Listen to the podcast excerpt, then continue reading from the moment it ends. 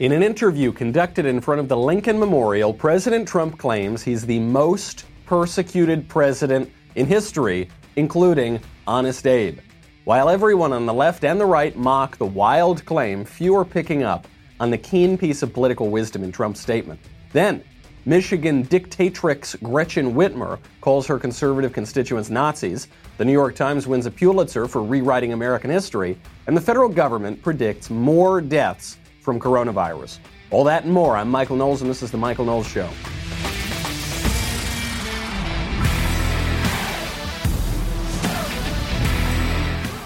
So, which is it? Who is more persecuted? President Trump or Abraham Lincoln? I know a lot of th- factors to weigh here. You know, half the country seceding from the Union and getting shot uh, in a theater and also having to deal with Jim Acosta. Those are two key signs of persecution at the very least, more than two. So please let us know in the comment section below. People are making fun of him for this.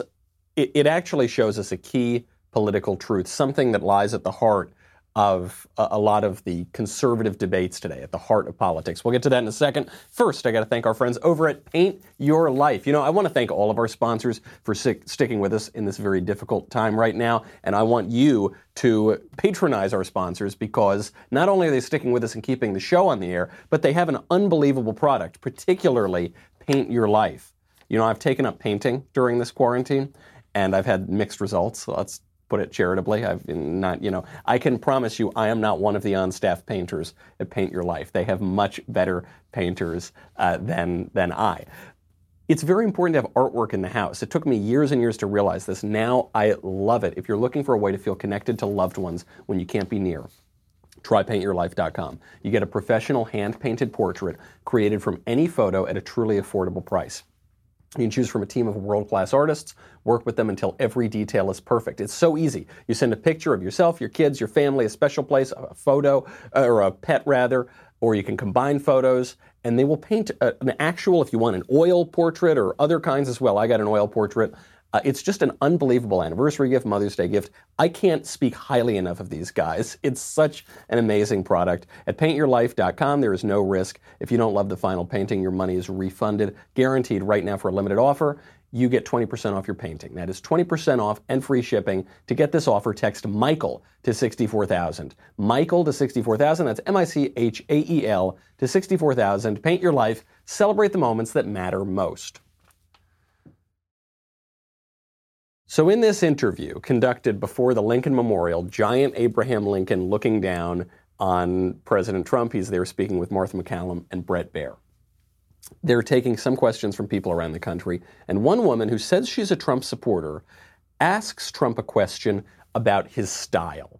And the, the style point here is why is Trump so mean? Why does he get into these fights? Why does he brawl with people who are critics of his and who are the mainstream media? But I repeat myself. And Trump's answer is uh, very indicative of a major divide on the right. Here's the question why do you use descriptive words that could be classified as bullying? And why do you not directly answer the questions asked by the press, but instead speak of past successes and generally ramble? The USA needs you. Please let go of those behaviors that are turning people away from you. Please hold on to your wonderful attributes that make you our great leader and let go of other characteristics that do not serve you. Good. I think I like that teacher. question. I'm not sure, but I think I like that question. I appreciate it. I appreciate the prayers too very much. Now, look at his response to this. His response is disproving a little bit of the point that this woman is trying to make. Because the woman's saying, Why are you so mean? Why are you such a jerk? Surely Trump is a jerk sometimes, but he's not a jerk all the time. And his response, at least initially, is actually to charm her, right? It's not to yell at her and say, How dare you? I'm a nice guy. I'm a cool guy. He goes, I think I like that question. I think she's complimenting me. I'm not so sure. But okay, we'll get into it. Thank you for the question. Thank you for the prayers. So we're seeing there are different sides to the guy's personality. But no one can deny he does get into fights. He is mean. He does boast about his accomplishments. He does correct reporters and, and get testy with reporters. He does that, as he says, because he has to. Uh, I am greeted with a hostile press, the likes of which no president has ever seen. Uh, the closest would be that gentleman right up there. They always said Lincoln. Nobody got treated worse than Lincoln. I believe I am treated worse. You're there, you see those press conferences. They come at me with questions that are disgraceful, to be honest, disgraceful. Their manner of presentation and their words. And I feel that if I was kind to them, I'd be, I'd be walked off the stage. I mean, they come at you with the most horrible, horrendous, biased questions. And you see it 94 or 95 percent of the press is hostile. And yet, if you look in Florida today, we had hundreds and hundreds of boats going up and down the intercoastal, Trump, Trump. We have tremendous support, but the media is, they might as well be in the Democrat Party. You knew that President Trump could not do an interview sitting in front of this giant Abraham Lincoln without comparing himself to Lincoln. And so that's the line that everybody's talking about. And that's the reason that the whole clip is going viral. And it's very good that that clip is going viral because it shows a key defense of the Trump era. And it gives us a little bit of, of advice moving forward. Trump does not have the advantage of being nice. That's what he's saying saying, look, do I want to be nice? Yeah, maybe I do want to be nice. But he doesn't have the advantage of being nice. Republicans and conservatives who actually want to accomplish something in politics do not have the advantage of being nice. That's if you want to accomplish something. That's if you want to win. Some Republicans and conservatives don't want to win. I'm, I'm not saying this as some kind of personal attack on them. I, I'm not, I don't think I'm being hyperbolic here. I think it's pretty clear that some Republicans and conservatives feel much more comfortable losing gracefully than winning. When you win, there's a risk to that. Then you have to do something, then you're going to be held accountable for what you've done. You might make a mistake, you might do the wrong thing. If you lose gracefully, then you get to preserve your purity. Then people can like you. Then the New York Times will write nice things about you once you've lost. I mean, I, I think of, of people like John McCain, for instance, in politics. John McCain didn't want to win in 2008. He didn't play to win. He played to lose. He suspended his presidential campaign. the guy, like you, you couldn't possibly uh, show more clearly how you're not trying to win. John McCain wanted the New York Times to like him. John McCain campaigned on repealing Obamacare for years and years and years and years and years, and then he had the opportunity to do it, and he didn't do it. He didn't want to do it. He, he, he, and he's just one example among many. There are the Mitt Romneys, there are other Republicans too, who would much rather play by the rules of liberalism. I call this kind of conservatism court jester conservatism. They would rather be the court jester in the kingdom of liberalism than actually strike out on their own and change the political realities around us. You know, they would rather be different versions of this kind of kind of conservative. They would rather be Archie Bunker or Ron Swanson, this kind of neat little liberal caricature of a conservative, fit into a nice little box within the broader framework of liberalism. You know, somewhat likable maybe, but ultimately a joke. Uh, we, we see this now with the Justin Amash campaign for president. There's Justin Amash is that libertarian congressman who's running for president now against Donald Trump. Of course, he'll never win. As of now, his political career is completely dead. He is just a sort of media phenomenon, and a, a using phenomenon is stretching that word to a ridiculous extent. But he's playing a role within the liberal framework, right? He's playing by the left's premises and filling a role left for conservatives by the left. So, you know, Ron Swanson, right?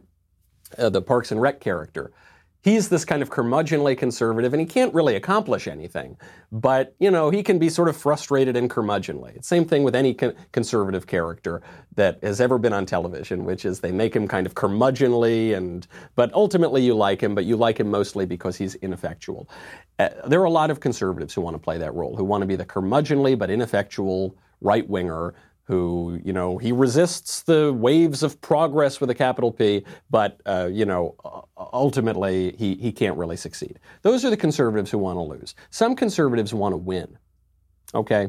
When you want to win, you've got to be everything. When you want to win, you've got to be the visionary, the speaker, the organizer, the policy wonk, the newsman, the entertainer, the critic, and the historian. And it's funny because when you're the entertainer, in a way, you've got to be kind of a court jester, or you've, you've at least got to engage people on this, this level of entertainment. But you're playing by a different set of rules here. You've got to be everything, though. Donald Trump, in the same answer, has to be mean and serious and tough to Jim Acosta, but really nice and charming to his supporter. And he's also got to be the historian because the left always rewrites history. So he's got to remind everybody of his own accomplishments. We'll see how the left rewrites history in just a moment with the New York Times. He's also got to be the newsman because the news can't be expected to report what he's doing honestly. And so he's got to correct the record on the news. He's got to put out his own counter news narrative. He, you got to do all of these things if you want to accomplish anything because the entire edifice of politics is premised on liberalism. It is working against you. It is progressive. Uh, the, probably the greatest example of this in the last hundred years is Winston Churchill. Right? Winston Churchill Trump compares himself to Abraham Lincoln. I, I, now I'll try to make a comparison to Winston Churchill. Churchill did this the best, better than anybody. He was the visionary. He was the speaker. He was also the historian. He wrote the history of the English speaking people, the history of the Second World War. He was also the entertainer. He's probably known more for his one liners, for his wit, than he is for his military strategy. He was also a newsman. He was actually a journalist himself during wars. He was an organizer. He was a policy wonk. He was all of it. You have to be all of it. The, the liberals, the left, don't have to be all of that because they've got the mainstream media back, to back them up. Uh, Joe Biden said just uh, yesterday or the day before that the Biden campaign is relying on the media to deal with this Tara Reade investigation because he's not going to be able to do that. It's too difficult. They've got the media, they've got the bureaucracy, they've got the university, they've got Hollywood, they've got the historians, I guess, are at the university and they're at Hollywood. Sometimes Hollywood rewrites history too. They've got all of it. Okay? So their job is much, much easier. And for conservatives who don't care about winning, for conservatives who just want to go along to get along and play a role but not change anything in politics, they don't need to worry that much either. They've just got to fill their own little silo. But if you want to change things in politics, you've got to do a lot more. And sometimes that means being mean to Jim Acosta, and that's just too bad. We talked yesterday on the show about how this is not neutral playing ground, okay? There's no kumbaya and no getting along. The left is not going to kumbaya with you. We'll get to how that is in a second. First, I got to thank our friends over at Legacy Box. You know, Mother's Day is coming up. Shopping for mothers is very difficult, but it doesn't have to be you can just give her photos and videos of you. Isn't that really nice? she actually, I'm sure she will love that. All mothers love that kind of stuff. Legacy Box is a super simple mail in service to have all your home movies and pictures digitally preserved on a thumb drive, DVD, or the cloud. Don't let those priceless family memories disappear because that's what happens if you don't take action. And instead, what you can do is put all those memories, get them out of the dusty boxes, put them up, make them digital. Legacy Box helps bring new life to your old media.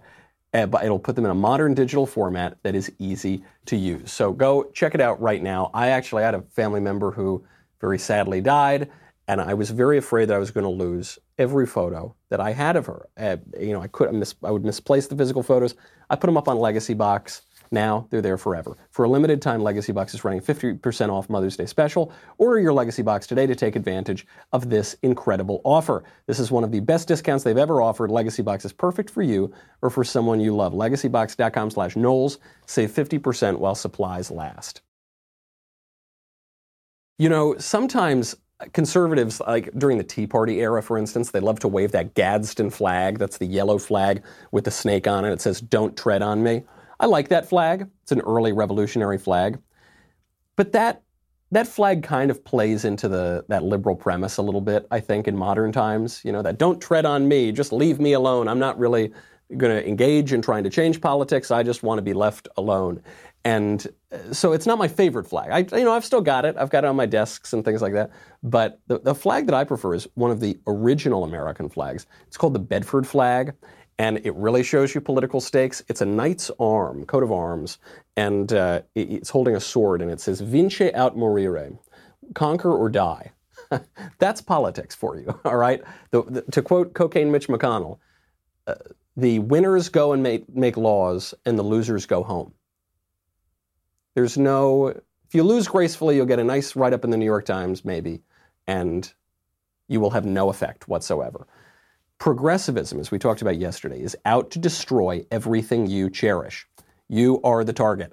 okay, no kumbaya, no play, play nice on the left. Listen to the way that Gretchen Whitmer of Michigan talks about her conservative constituents. Some conservative constituents came out the other day. They were protesting these draconian and arbitrary lockdown orders. Regular, good old American patriots waving the American flag. Whitmer, I guess she was looking at a different scene at the Capitol than we all were. All she could see were Nazis and the Ku Klux Klan. Displays like the one that we saw at our Capitol is not representative of who we are in Michigan. There were swastikas and Confederate flags and nooses and people with assault rifles. And that's the very, you know, that's a small group of people when you think about the fact that this is a state of almost 10 million people, the vast majority of whom are doing the right thing. And that's why we've seen our curve get pushed down. We've saved lives in the process. And we have to keep listening to the epidemiologists and experts and not listen to the partisan rhetoric or these political rallies or, or tweets for that matter. We have to keep doing the right thing, the next right thing. All of my opponents are Nazis. They're all Klansmen. They're racists. They're terrible, evil, bigoted people. And we've got to tone down the partisan rhetoric. okay. We shouldn't listen to politicians. We should only listen to epidemiologists. Hi, I'm Governor Gretchen Whitmer. P- PhD, MD. Is she? I don't know. I don't think so. I don't think she's a doctor or an epidemiologist. No. I mean, it's cartoonishly absurd language that she's using. None of which is true. None of which is true. First of all, we don't need to only listen to the epidemiologists. We're a free people who govern ourselves. Of course, we need to engage in politics. We don't just export all of our politics and outsource them to the exalted Dr. Fauci. I don't remember reading that in the Constitution. We govern ourselves. And it's only the demagogues right now who are saying, get politics out of this. Kind of ironic. It's only the political demagogues who are telling people to get politics out of this. But then what about her claim? She says that there were all these Nazis and Ku Klux Klan at the rally. I mean, I didn't go to the protest in Michigan, but I saw a lot of videos from it. And I got to tell you, I didn't see any swastikas. I didn't see any Ku Klux Klan hoods. We've got some video of it. Let me tell you, if you've if you've seen any going around on the internet, if you can listen to the chants here, do you hear any any people shouting in German?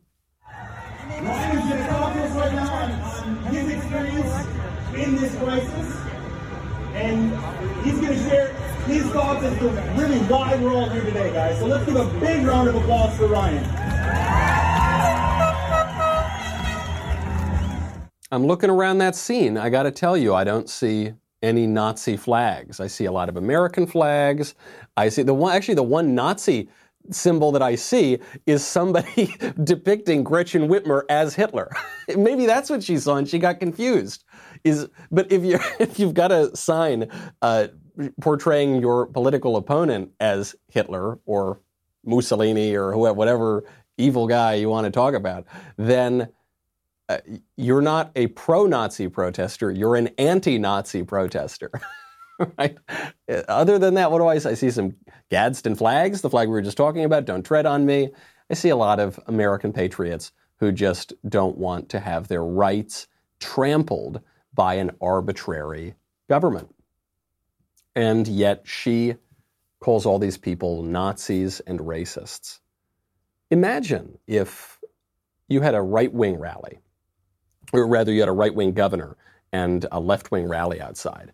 And the governor was asked, What do you think about the protests? You know, and, and at the, let's say it was a left wing protest, so it had lots of left wing symbols. It had, you know, the gay pride flag, and it had, uh, I don't know, uh, some like some environmentalist flag, and it's just kind of typical symbols. You know, the right has the American flags, and then the left has all these kind of special interest flags.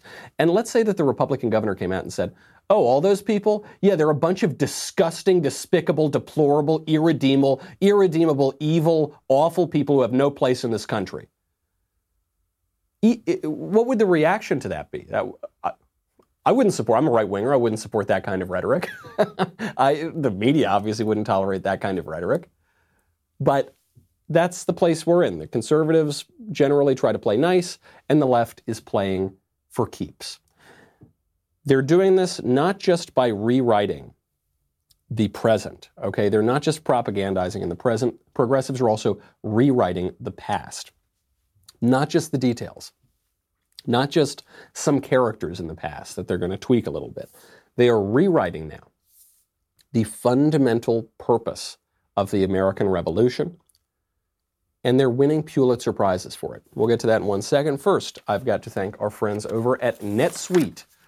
You know, with this level of economic uncertainty, businesses need systems that will give them complete visibility into their numbers. There is enough uncertainty going around right now. NetSuite reduces it by giving you visibility and control. With so many critical decisions to make, you need the right numbers and you need them right now. NetSuite by Oracle, the world's number one cloud business system. With NetSuite, we give you financials, cash flow, payroll, inventory, and more all in one place so you have clear visibility and total control of your business. This is necessary anytime, but particularly in these economic conditions, you need to be able to see your numbers. Otherwise, uh, missing a few numbers uh, can leave you too late.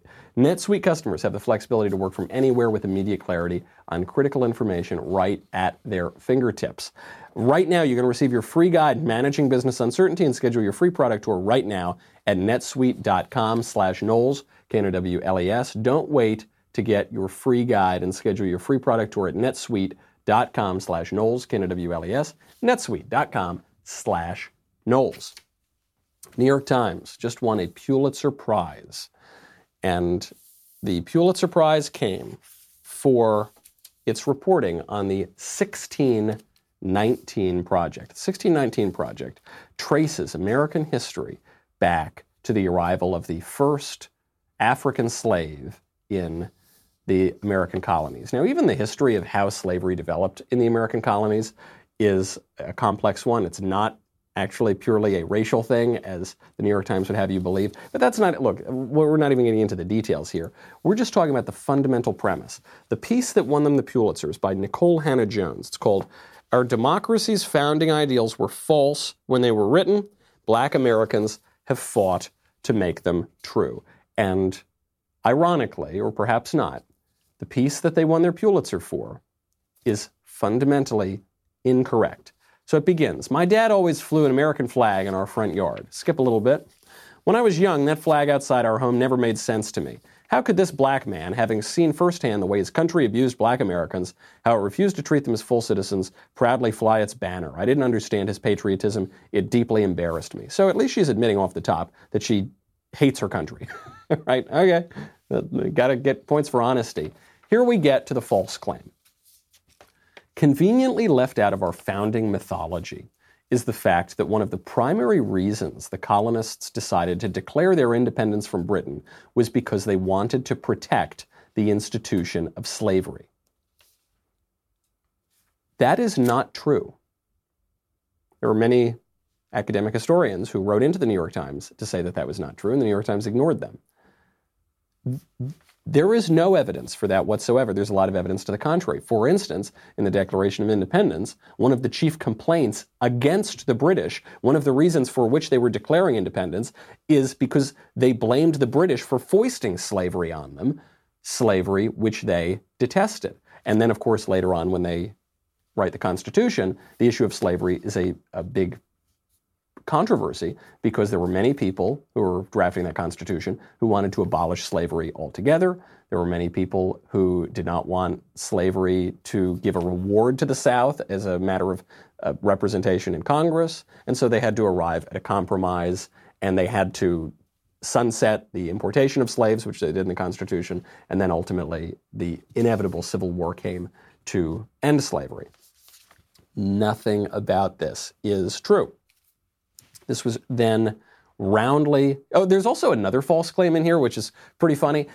The woman who wrote it doesn't even know when the Declaration of Independence was signed. So it, initially, she wrote that it was signed on July 4th, but actually, the signing began uh, a couple weeks later on August 2nd. So, or m- more than a couple weeks later on August 2nd. So already you've got the Pulitzer Prize winning essay that has multiple corrections, right? A, a correction, an editor's note, and yet the Pulitzer Committee still gave it to them.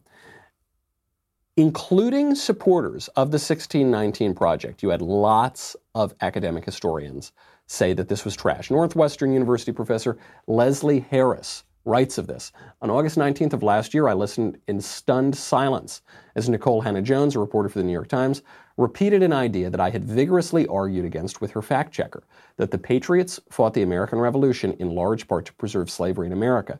I vigorously disputed the claim. Although slavery was certainly an issue in the American Revolution, the protection of slavery was not one of the main reasons the 13 colonies went to war. So, this historian and many other historians spoke to the Times about this, said, guys, we support the project, we support making slavery a big focus when you're writing the history of America, but just as a matter of history, this is not factually correct. And they ignored her which is a, a pattern for the New York Times. You know, in, in 2018, the New York Times shared a Pulitzer Prize for its reporting on Russiagate, which, as you might recall, is a complete hoax. A, a complete hoax perpetrated by the left and the media, but I repeat myself, and which is one of the reasons that President Trump can't be so nice with everybody all the time, is because you've got the entire apparatus of modern liberalism trying to completely destroy this man. Now they're trying to destroy American history as well. And it's not just happening in the pages of the New York Times. If it were, it wouldn't matter because very few people read the New York Times. But the 1619 Project is now being taught in schools. This anti historical trash is being taught in schools as though it were history. Over the disputations of academic historians who support the New York Times, who support the project, but even they are honest enough, doesn't matter. This will be taught in schools. And as we were discussing yesterday on the show, it, with regard to Phyllis Schlafly and the rewriting of history on the Equal Rights Amendment, this is the kind of stuff that's going to be remembered. The narrative is going to be remembered, and the real history increasingly is going to be forgotten. That's why they're rewriting it in the first place. This is happening all around us. It's not just these kind of broad questions of who was more persecuted, Trump or Lincoln, you know, kind of ridiculous questions. It's not just rewriting the American Revolution, it's happening in real time on coronavirus. President Trump finds himself in a very difficult political position right now, and we've at least got to shine a little bit of light on the hypocrisy. We'll get to that in one second. First, though, I've got to thank our friends over at You. Time is running out. When you become a Daily Wire Insider Plus or All Access member, what do you get? You know, you get all the shows and everything. And you get the leftist tears tumbler, right? Oh, yes. And you get another leftist tears tumbler. You will get two incredible, magnificent leftist tears tumblers, but the deal ends today. All right? Nothing gold can stay. This will end today. Deals like this don't come around very often, so you want to take advantage of it right now. For existing members, I know you're feeling a little envy. Don't worry, we've got an offer coming up for you in just a moment. So hold on tight. But get those two leftist tears tumblers right now. Uh, hurry and become an Insider Plus or All Access member to double your tiers with two leftist tears tumblers. Go to dailywire.com slash subscribe to get started and get 10% off with coupon code Knowles. That is 10% off with coupon code Knowles. Get yours before it's too late. We'll be right back.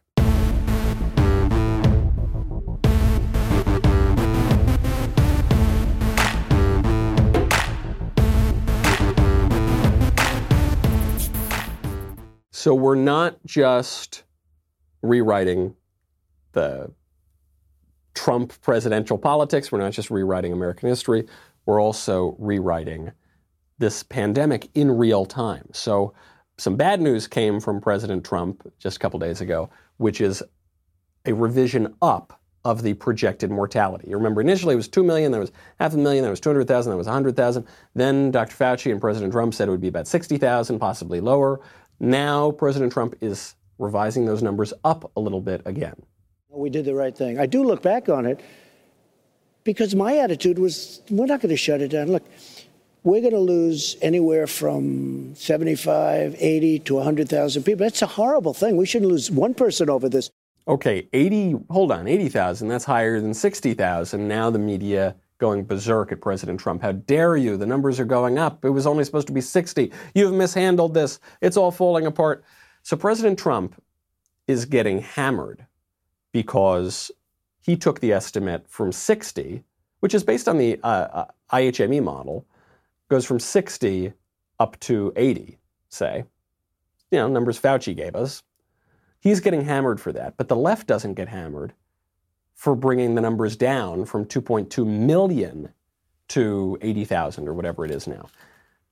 President Trump fell into bad political positioning here because it always looks bad to revise the numbers up and it always looks good to revise the numbers down.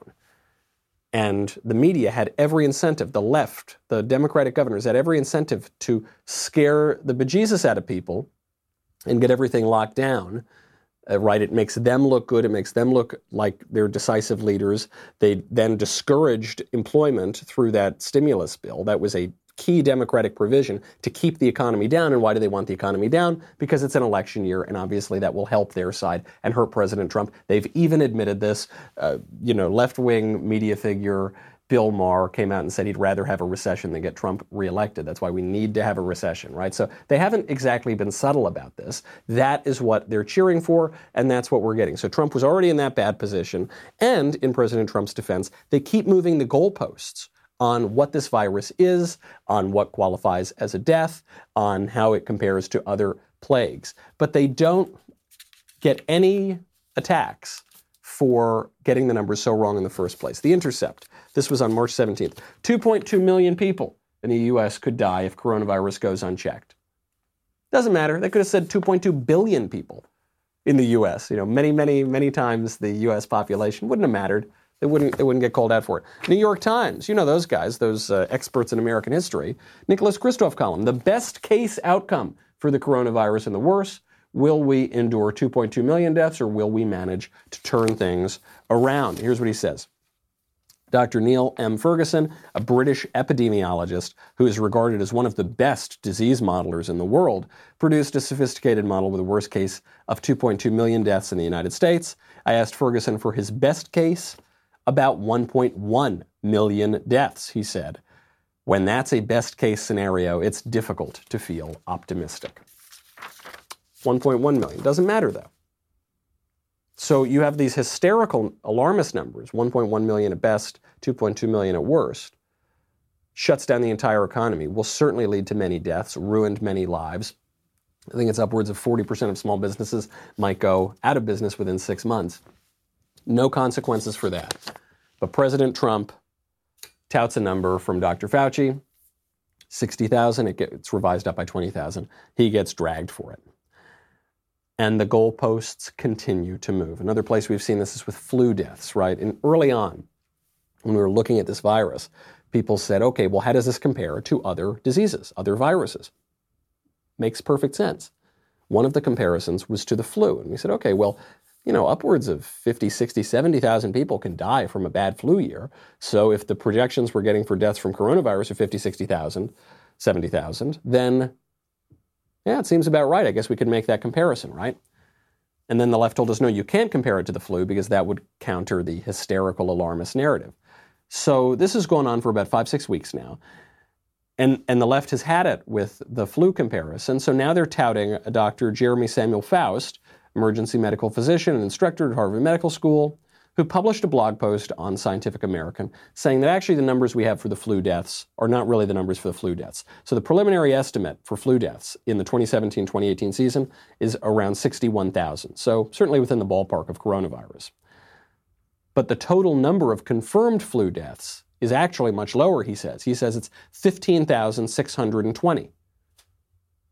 I don't know. I'm not an expert on these things. None of us is. We've been relying on the numbers that the scientific community has been giving us, which is 60, 70,000. Now all of a sudden we're being told, no, actually 60,000 is 15,000. So the number you've got to compare coronavirus to is 15,000. That's why coronavirus is so much worse. Which is it? I can't keep up. If we're told we have to listen to the experts, then the experts have to give us reliable information. If the, if the experts are going to keep moving the goalposts, then we can't rely on them at all then it seems more and more to many Americans who are clamoring to reopen like this is a rigged game. There is no political cost. I mean, even on this case, the flu deaths, no cost to lowering the estimates. And yet, there is a great political cost to increasing the estimates. The new numbers here do not tell us anything, right? The new numbers on not just the flu, but on coronavirus ticking it up from 60 to 80,000, doesn't tell us anything, doesn't change our behavior at all. I wish that it could change our behavior, but it doesn't. It's just a one way political attack on Trump. And it can never be used in the other direction. Why does it not change our behavior? Well, because the only policy that they've come up with is the lockdowns, right? Social distancing, wear the mask everywhere, shut down the businesses. The only two things that the lockdowns can possibly accomplish are flatten the curve and prevent the hospital system from being overwhelmed, and flatten the curve and buy us time until we get a vaccine. It doesn't mean stop the virus, it means flatten that curve and spread it out. We know that the hospital systems have not been overwhelmed, certainly not here in California, not even in New York. Javits Center Hospital was completely empty. That hospital ship, the USNS Comfort, very empty. We know that we're not going to get a virus anytime soon as this disease, this virus, or we're not going to get a vaccine rather anytime soon as this virus spreads throughout the population. So, what does the extra 20,000 deaths tell us? Doesn't tell us anything about our own behavior, just kind of some sad news, and politically it's a way to attack Trump. The key element to this pandemic is hypocrisy, okay? No mistake by the left is too great, no mistake by the right is too small. Any, mis- and any miscalculation by the right is evidence that the right got it totally wrong. Any miscalculation by the left, whoopsie daisy, never mind, throw it down the memory hole. What do you mean 2.2 million deaths? Uh, no, that doesn't, doesn't ring a bell to me. You see this most clearly with Andy Cuomo, Andy Cuomo, governor of New York, being hailed as the great leader in the coronavirus. What a strong, articulate, wonderful, prepared leader. So much better than Trump. Democrats should nominate Cuomo in 2020. He could go head to head with Trump. Cuomo has failed. He's done a terrible job. Only in the Democratic Party could you be the head of the worst prepared state, the hardest hit state for this pandemic, and have that taken as an example of some great success. Here's just, here's just one little policy to show it to you. On Thursday, Andy Cuomo announced that they're going to start cleaning the subways. You know, the subways in New York are absolutely filthy. They run all the time. And so now they're going to, for, you know, a couple hours a night, they're going to start deep cleaning the subways. And this is important because they've reduced the number of trains. So already you're cramming more people onto the subways. Already the subways are moving homeless shelters and have been for many years. So now they're going to start cleaning them. Two months into this pandemic, now they're going to start cleaning the subways? Why didn't you do that two months ago? You, you great leader, you brilliant visionary who's so prepared.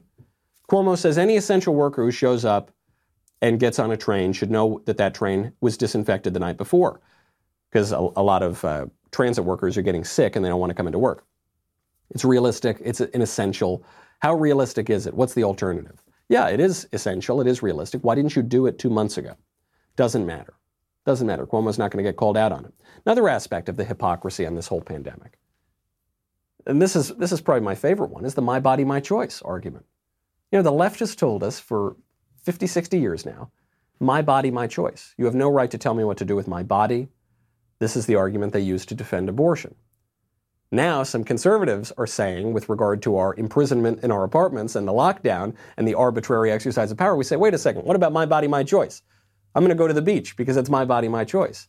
And the left responds and says, that's not just your body, because when you go out during a pandemic, you're endangering everybody else's body. But of course, that plays to the very same point that the conservatives are making when it comes to abortion, where we say, right, it's not just your body either, it's the body inside of you that you're killing. The left refuses to recognize this hypocrisy. And by the way, it's not hypocritical for the right to use, first of all, we're using this argument a little tongue in cheek against the left to prove a point. But they're actually separate questions of imperiling other people's lives. Because when you go out during a pandemic, you are calculating certain amounts of risk, right? So you're not just walking up to people and coughing right in their face and like licking their cheek, are you? No. You're going out, you're being cautious, you're staying mostly away from people, you're washing your hands, and there is some risk, obviously, that diseases could spread, as there is always a risk that diseases could spread, as happens every single day, even in normal times. But there's a risk of natural death. When you are sanctioning abortion, you are not calculating a risk of someone dying of a natural death. You are permitting murder. You're permitting the targeted killing of an innocent person. Those are categorically different things.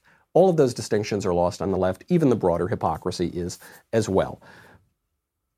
The reason for this is that the left is not playing by some nice set of rules, that this is not a fair game. Okay, this is not a neutral playing ground where we're all just kind of having a debate and we'll see which ideas win. And, you know, we've just, the right needs to play by the Marquess of Queensberry rules and everything will get along fine. No.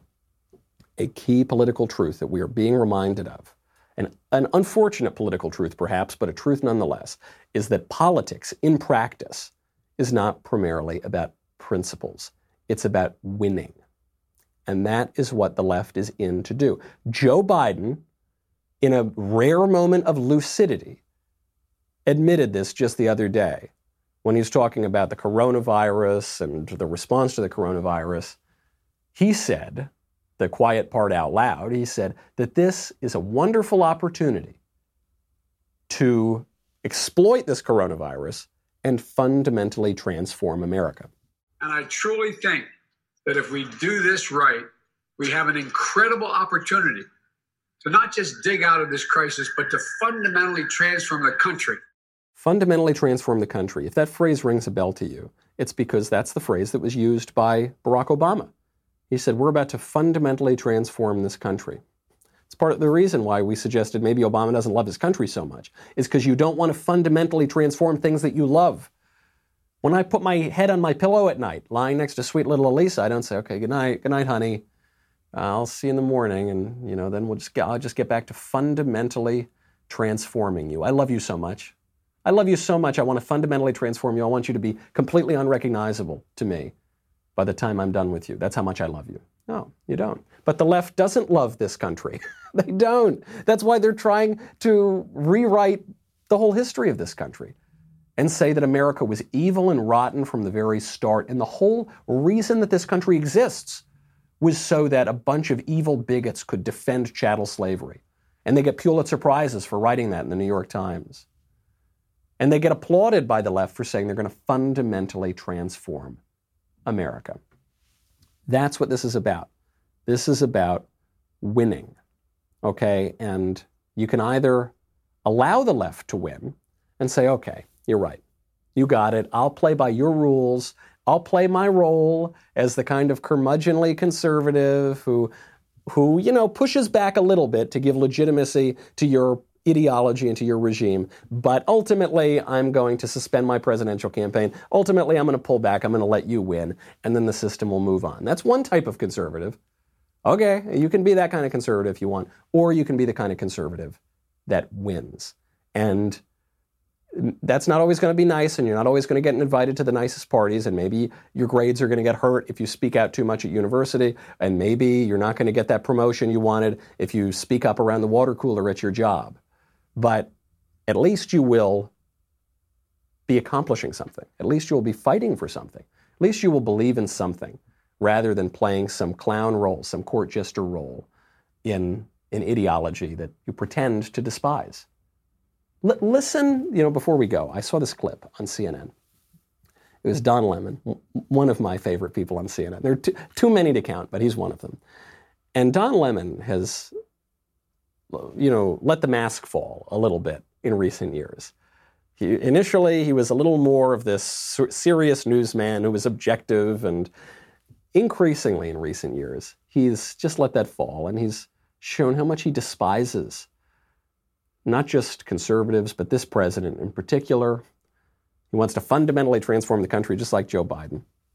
Listen to this nasty monologue he gives about how much he hates Donald Trump. What is it about President Obama that really gets under your skin? Is it because he's smarter than you? Better educated?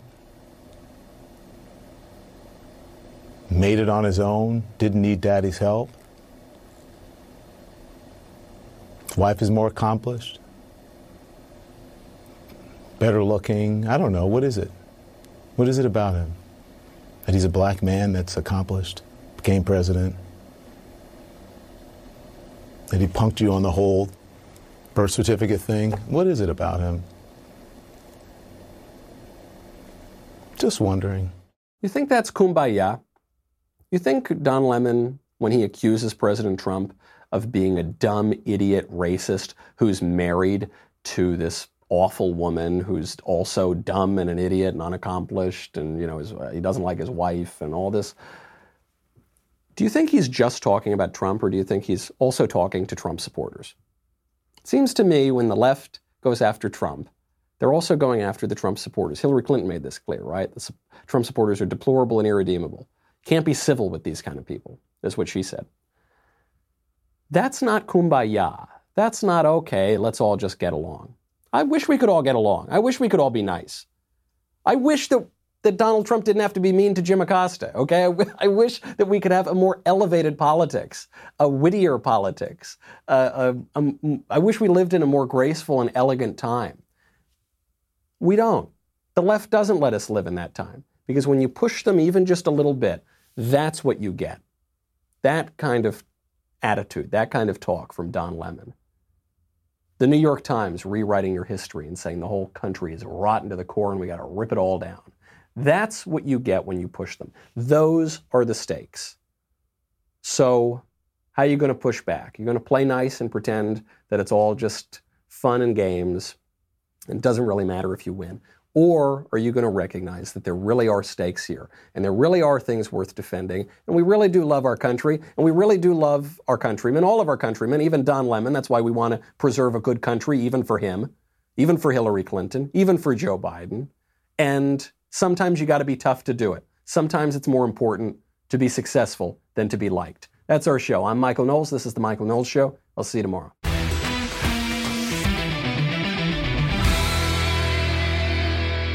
If you enjoyed this episode, and frankly, even if you didn't, don't forget to subscribe. And if you want to help spread the word, please give us a five star review and tell your friends to subscribe.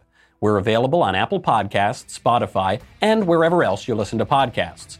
Also, be sure to check out the other Daily Wire podcasts, including The Ben Shapiro Show, The Andrew Klavan Show, and The Matt Walsh Show.